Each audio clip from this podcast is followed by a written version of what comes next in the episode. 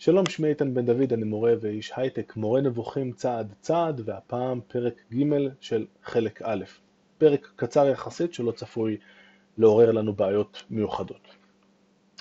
חושבים שתמונה ותבנית משמעותן אחת בלשון העברית, ואין הדבר כן.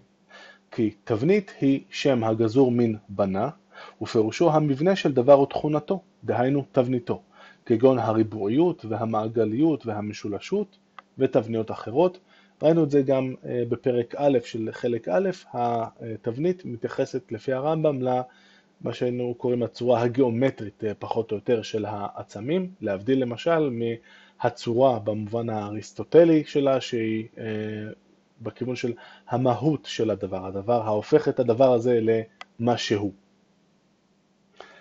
הוא אומר, עכשיו כרגיל אצל הרמב"ם אנחנו כבר מכירים את הרעיון, כמה ציטוטים מהמקרא שתומכים בעמדתו זו. את תבנית המשכן ואת תבנית כל כליו, ציטוט אה, אה, משמות, ציטוט נוסף, כתבניתם אשר אתה מוראה בהר, ציטוט נוסף, תבנית כל ציפור, תבנית יד, תבנית האולם, כל אלה תבנית. לכן העברית אינה משתמשת בשום פנים בביטויים אלה בתיאורים המתייחסים לאל. ראינו גם בפרק א', שתואר אה, גם מתייחס להיבט החיצוני אה, והפיזי של הדבר. אה, הרמב"ם אמר, אף פעם אין, לא נמצא במקרא שמדובר על התואר של האל, כמו משהו כמו יפה תואר או משהו כזה, כי לאלוהים באמת אין גוף, וכאן גם, מכיוון שתבנית מאוד קשורה לצורה הפיזית, החומרית, הגשמית של הדבר, לא נמצא בשום מקום שמייחסים תבנית לאל. ואילו תמונה הוא שם מסופק, נזכיר, שם מסופק זה, אה, זאת בעצם מילה או מושג שיש לו, אה, יש כמה דברים שאפשר לקרוא להם בשם הזה, אבל זה בגלל שהצד הדמיון בין הדברים האלה הוא יחסית שולי. ואילו תמונה הוא שם מסופק הנאמר על שלושה עניינים, שכן הוא נאמר, אחד, ראשית, על צורת הדבר המושגת בחושים מחוץ לדעת, דהיינו תבניתו ומתארו, מה שדיברנו עליו עכשיו בהיבט של תבנית, כמו שנאמר, ועשיתם פסל תמונת קול, או כי לא ראיתם כל תמונה אה, במעמד הר סיני.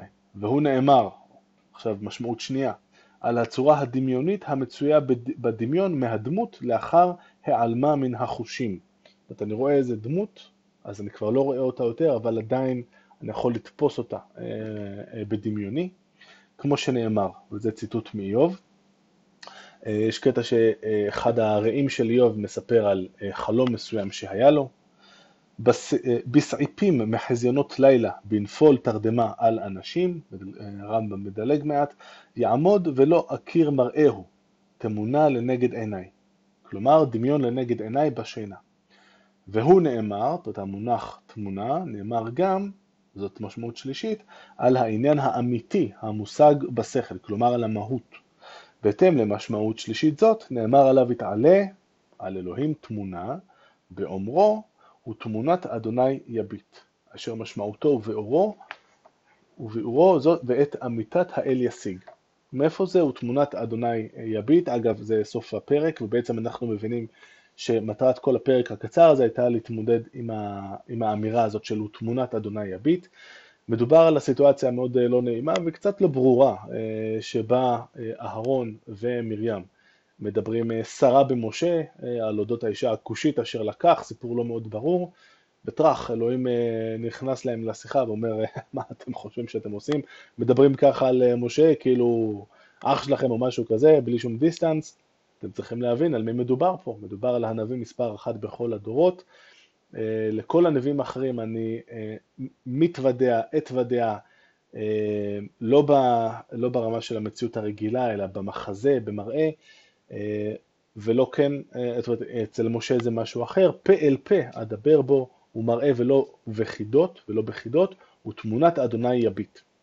אז היינו עשויים לחשוב, ונגד זה יוצא הרמב"ם כאן, שהוא תמונת אדוני יביט, זה שהוא יראה את הצורה הפיזית של, אלוה, של אלוהים, אבל בהתאם לגישה הכללית של הרמב"ם, לכל אורך החלק הראשון מבין השלושה של מורה נבוכים, שהעניין העיקרי בו הוא שלילת ההגשמה, הטיעון והביסוס לזה שלאלוהים אין גוף ולכן צריך לפרש את כל הכתובים שאפשר להבין מהם או לחשוד בגללם שלאלוהים יש גוף, לפרש אותם בדרך אחרת, אז זה מה שהוא עושה כאן, הוא מנסה לבסס את הטענה שהוא תמונת אדוני הביט, זה לא הגוף הפיזי של אלוהים, שאין לו כזה כמובן, אלא תפיסת המהות האמיתית שלו.